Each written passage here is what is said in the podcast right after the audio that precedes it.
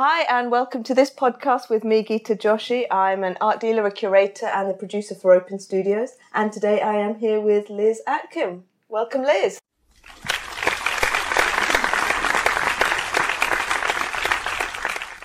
Hello, Gita. Thank you for having me. So I'm really pleased you're here. We actually first met on social media, and then we met when I came to see you when you had Open Studios. I That's think right. Was in this November actually. Yes. Yeah. Nov- November just gone, actually. Yeah. So I'm based on Havelock Walk in Forest Hill. So we're a community of artists. Uh, there's about 30 of us that live and work here. So um, I've been here for about seven years now, I think.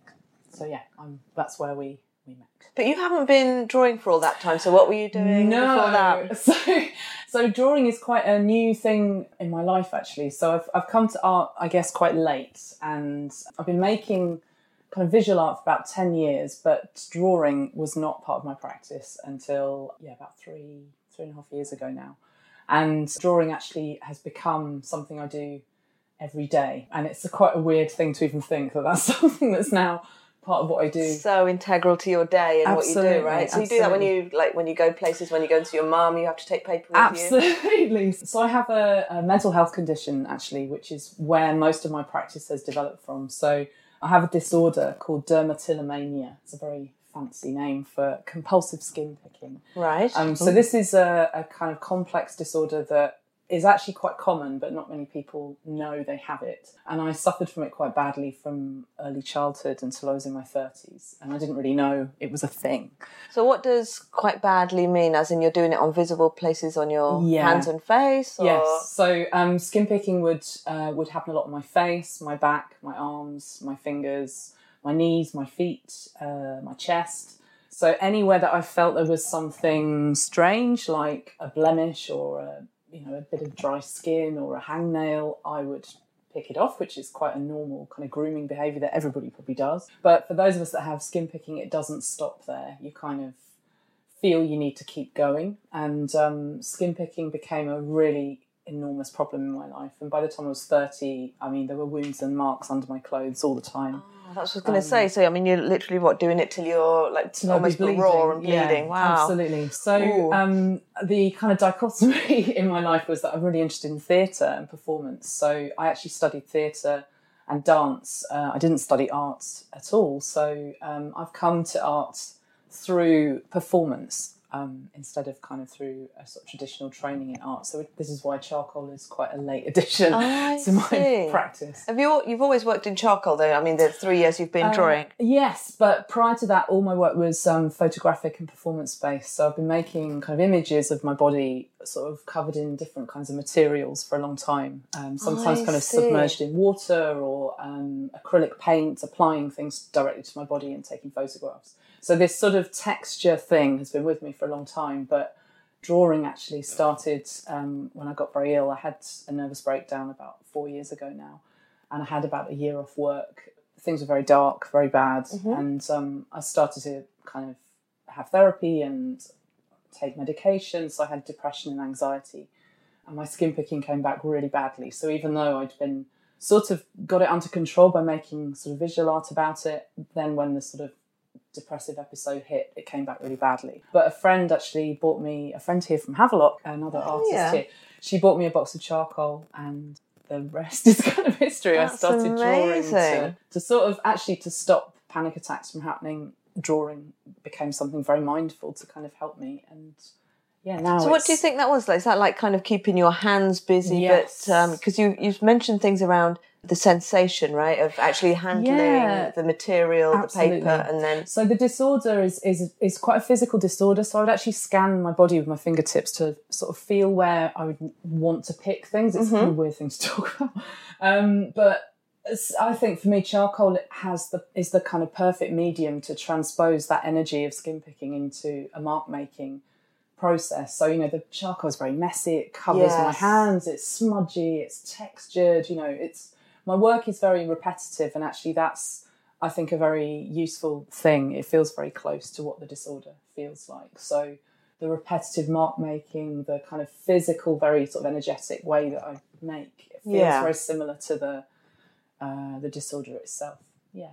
And what about like so what you're actually then drawing? Because Yeah, Talk so it's a bit the- of a mixture of things. So, talk to us about the big pieces. so we're sitting in my studio at the moment where I've got about six of these large drawings, and I kind of I call them pouring mountains. I kind of wet the charcoal as I draw, and they they're quite quick. They take sort of fifteen to twenty minutes to kind of get the shape and the pattern onto the Mhm. page. Um, and I actually, if I get up in the morning and I feel quite stressed or anxious, it's the first thing I come in and do, and I, I start my day by creating one of these.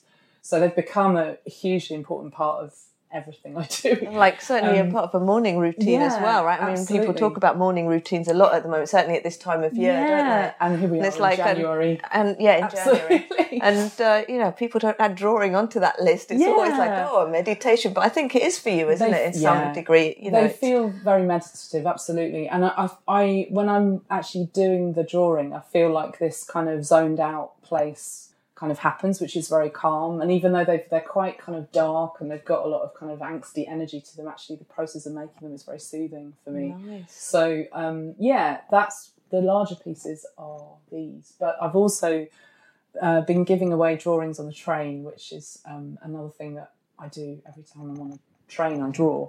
So when I'm sedentary, the, the skin picking disorder doesn't go away. I have to sort of manage it every day. Um, it's a disorder that doesn't have a cure, so you can't Sure, take medication to yeah. stop it.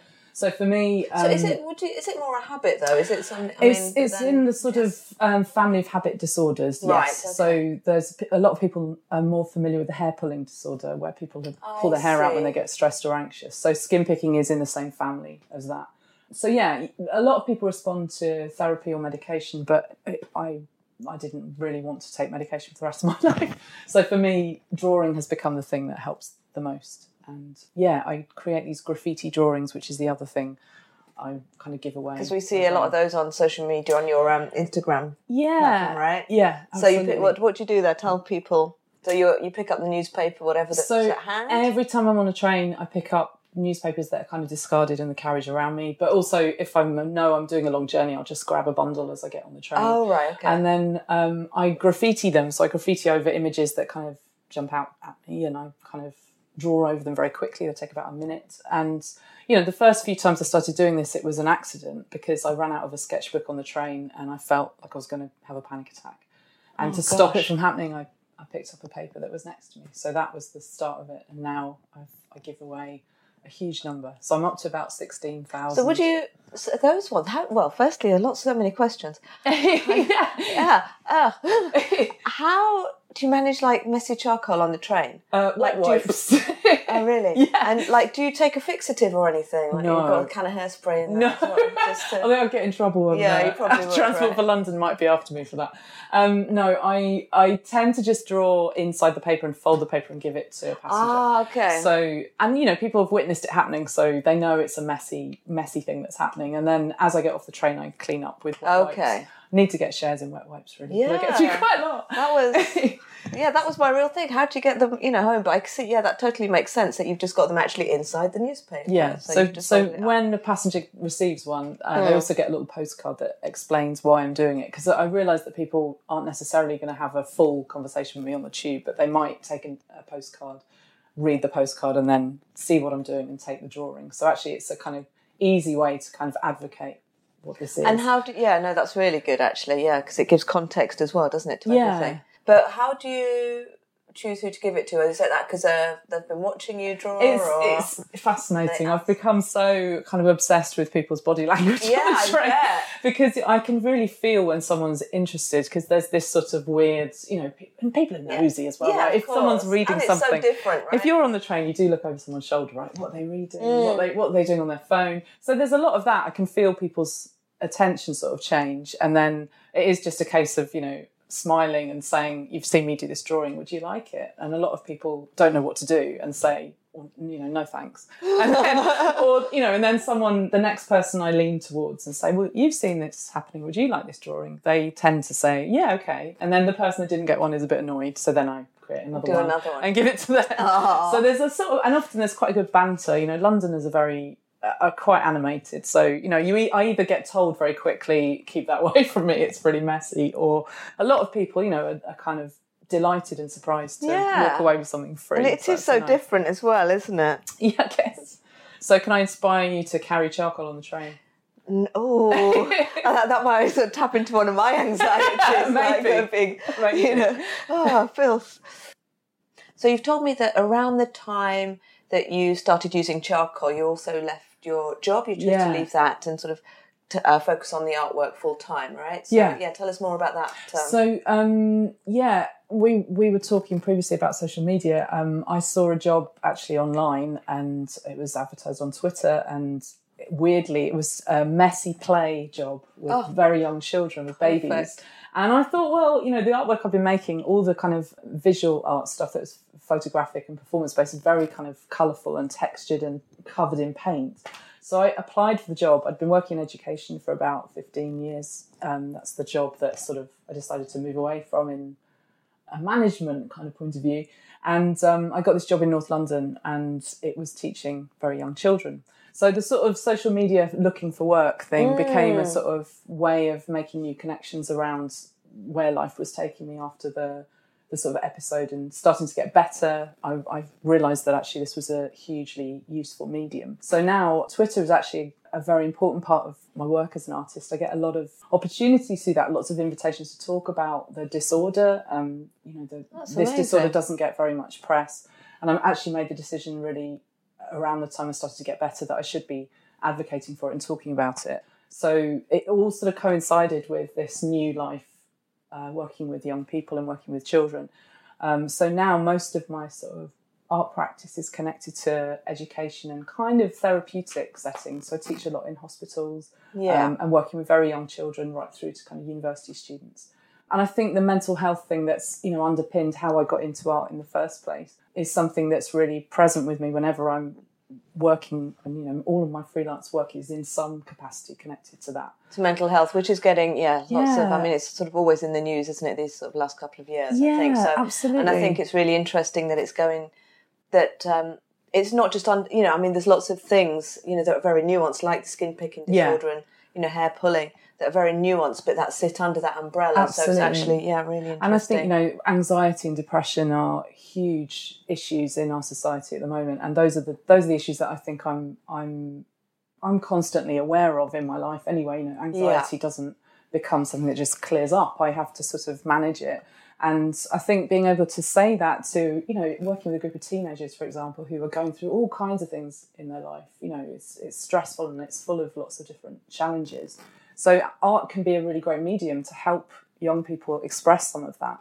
And I think that's where a lot of this kind of work and this crossover with the graffiti stuff also hits a kind of So- interest for young people. So, what sort of places have you done talks, and how do those places? Because I think we're around mental health, particularly, you know, like teenagers, for example, Yeah. might not know they have something that is well, not treatable, but that they have any Yeah. issues, right? They might just think it's you know being a teenager or Yeah. hormones or whatever. Absolutely. So, how how do they Um, all kind of you know? It's been a whole mixture of different things. So I, I did a talk at um, Central School of Speech and Drama. So that was a TEDx talk. It was actually organised by the students, um, and that talk, you know, was shared through the TEDx kind of um, social media stuff on YouTube. And I've had loads of people around the world, in fact, kind of getting in touch and saying thank you for talking Oh out that's about this disorder. And actually, those sorts of opportunities, I spoke at an, a mental health event in the summer for young people um, that was organised by Hearts Theatre. So that was all geared around mental health for teenagers Right. and young people. So you know, when I'm asked to do those talks, I'm I'm really keen to say yes because I think you know I never know who's going to be in the room who needs to hear the story you know my story, but also that there are routes of recovery that might not be medication, and you know Oh, actually of that course, creative routes yeah. can be useful. So um, And have yeah. you met other people that are that use art in ways to sort of help them? If it's not skin picking, it's something else. Absolutely. So I'm, I'm actually connected to the Bethlem Gallery. So I'm one Oh, of the yeah. artists at, at Bethlem. So you know that's a, a gallery that's supporting people with lived experience of mental illness. So you know there's a huge number of artists there that are my buddies that we we work together quite a lot, and um, we we've uh, we had a big kind of year last year because it was the 20th anniversary of the gallery. So there was you know lots of exhibitions and things that brought different experiences of mental illness and recovery through art together. Um, so yeah, these these connections, you know, have come through sort of meeting my disorder head on and, and, and trying to have a conversation with it and also connect with other people that have gone through something that's been challenging and found ways to get And that's how like social media's really helped you pull that through, right? Hugely. So I mean, do you how how does that happen? Is it just because people disseminate your message, or are you using particular tags to draw attention? Um, I'm using tags a lot, yeah. So social media on Instagram and Twitter, you know, hashtag mental health, hashtag skin picking Yeah, picks up the it. picks up the audience that it needs to. But yeah, also just you know, following other people that are doing interesting things with their own experience. I think that's really valuable. So filmmakers and musicians who are using music to help people. You know, there've been some great connections through some of the work I've done in hospitals where people are using music, to, you know, to support people's recovery from different health conditions. Um, there's a harpist who goes into Guy's and St Thomas's to just play music in the atriums, and I think that's completely beautiful. Oh, you know, wow, to put music in a be, yeah, space stunning. where people are, you know, recovering from all kinds of illnesses, but also it's just a very human thing, I think, to try to help people relax through something that's gentler and calmer. So um, I wondered actually from your work as a curator, do you think that artists sometimes that you've worked with are quite cautious or sort of hesitant of using social media? I think they are. I think the way I know that is that so many of them actually will only show pictures of their work. They're really hiding behind the work. They'll only show finished work. And for me, there's not enough personality in that. And that's one of the things I really like about your account was you show work in progress, you show finished work, there's pictures of you, Yeah. so I know who I'm going to meet if I, or you know, if you were, or if you were going to come and show at the gallery or something, then I already, and I was going to sort of blindly approach you, and we had no other Yeah. way of being in touch. Then I know who I'm dealing with and stuff. So I think you know, artists that particularly if they want to approach galleries, should yeah think about their that social media as actually being, and particularly Instagram, using that as a way to showcase more of themselves, not just the work. Yeah. You know, work in progress, and that's the other thing I really like seeing is, I mean, you, I know you have like studio shots and stuff Yeah. like that, Yeah. and it's like actually on my profile every time I go around studios, I want to take pictures of you know paint pots and things, Yeah. but I think it's I'm, but I like particularly, and I think one of the things that's really missing, but it really resonates when somebody gets it right, is the um, storytelling aspect of it. You know, so they've gone to see a show or something, and then they, you know, a week later they'll put up a post about how that inspired them to experiment about, you know, with a different medium Yeah. or a different paper or whatever it is yeah. um, and you sort of see that story um, unfold of like you know that process the experiment they undertook the work you know that it didn't look great and then they tweaked something and it Yeah. looked a bit better or whatever it is um, because i think you know life is made up of these little um, Connections. stories and Yeah. connections and things yeah and you can really use social media to tell that you know if, particularly with art right with your art life Yeah. um, you know for the, certainly for those people that don't are not full-time artists Yeah, right yeah. and that they want to have their social media account just to be around you know, Yeah. their artwork and things sort of yeah using that in a more imaginative way i think the most dull ones are the ones where it's just the finished work Yeah. or they're so branded yeah. and it's like okay well i know what you're about i'll just move on yeah. whereas yeah whereas i think when they show all these other aspects i think personality is probably the thing that's coming across in that So, Yeah. that's what i like but I think I've probably been braver about that as the freelance life has kind of taken hold a bit more. So, Yeah. you know, I, I teach bits and bobs and, you know, sometimes just the table set up with equipment before a workshop starts or something might, you know, it connects new mm. people on Instagram who might be interested in education. So all my early years stuff, for example, you know, hashtagging all of that early years and toddlers and art for kids or whatever the hashtags Yeah. are. And, you know, that, that connects you with far more sort of valuable and useful other ways of working. I've connected with people. But I think that in- also really shows what, in you, in this case, Yeah. what you're actually doing, right? Yeah. You are actually going out there Yeah. and you know running workshops, and you are connected to other groups. Yeah. Whereas if you only showed us, pic, you know, the pictures hanging on the wall here, we would know, Yeah. we wouldn't know any of that, Yeah. right? And especially on uh, platforms like Instagram that's so visual. As much as I write in the whatever you call it, the captions, Yeah, and yeah. you do as well.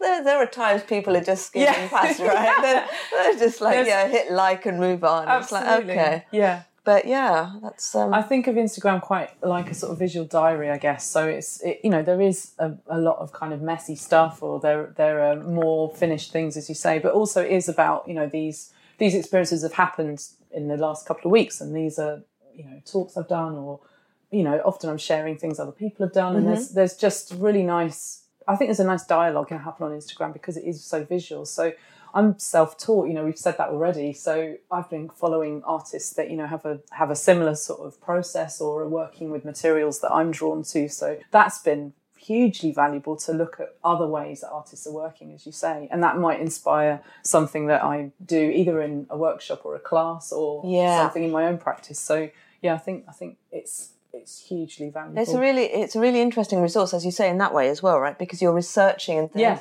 But it's so easy to make connections as well. absolutely. Um, yeah, I really like that. Do you use um, Instagram more than Twitter, or how I do you use them? I use them It's- the same really because I think I have more followers on Twitter than Instagram, but I think the the visual aspect of Instagram is important to me. I, I kind of you know it's nice for me to be able to scan back and think, oh yeah, a couple of weeks back this is what this was looking like, and now it's looking like this. You know, so there's a, there is this sort of through line that's much more important. But I guess the kind of uh, the talks and bits and pieces of work that come that sort of come into my life have come through Twitter. So that's been more valuable, particularly for the kind of mental health connections, because Yeah. it's more narrative driven. You're actually, you know, able to state things and follow people and look for different kind of connections. So that's been yeah, I think Twitter is useful for work and Instagram is kind of a visual resource that's very Okay. useful. But yeah, can't, I can't stress enough how much people should do it because Well, it, yeah. it really, uh, you know, I was so dubious, especially Twitter. I was like, I don't really get this. People are like stating things that are like their statuses and sending them. But I think as you start to use it and you realize, you know, you can have dialogue with people on the other side of the world and like amazing things can come through it. I, I ended up in Singapore at a festival. You know, because I'd started having a conversation with people on the other wo- other side of the world about skin, and someone said to me, "There, there is a festival about performance and skin. You should contact them." And this time last year, actually in January, I went for two weeks and I did the the graffiti drawings on the train. So that came through. Twitter, you know, Wow. because someone on the other side of the world had said, "You have this skin picking disorder. You're doing these drawings. You should apply." You know, But I so- think, yeah, that's the other thing, isn't it? Your visibility and how prepared you are to show what Yeah. you're doing in the world. Um, that's probably actually put you to be a better candidate as well over perhaps somebody else that's And I think- not so. for a lot of artists that are anxious about that, I think it can be a bit of a leap of faith as well. You have to sort of put your work out there. That's part of sort Yeah. of stepping up to the table, isn't it? And saying, "This is what I'm doing," and making that visible. And I think, yeah, it's hugely scary. I, you know, I said to you earlier that sometimes I feel like a fraud because I haven't been through the traditional training that perhaps I'm supposed to. in You mean like the art school training? Yeah, and I think that sometimes is an anxiety, but actually, when it comes down to it, the most important thing for me is that I'm making. That's, Yeah. that's more important than worrying about how someone.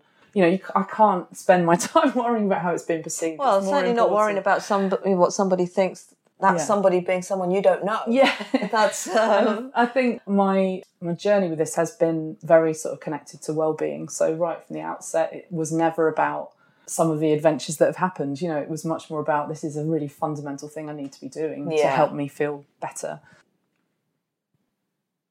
So we've been talking about social media, and uh, you've got another exhibition coming up, right? So I tell us about that. Um, so uh, I'm exhibiting in an exhibition in Amsterdam, which is called The Vulnerable Body, and it's uh, opening this month, 20th of January, uh, and it's on until the 24th of March. And this came through social media as well, which is, you know, know I've been stressing how important this is, uh, but someone started following me on social media who uh, is also an artist who has a health condition, and she's a painter. She's been making work about her own sort of physical uh, sensations and different things with her body.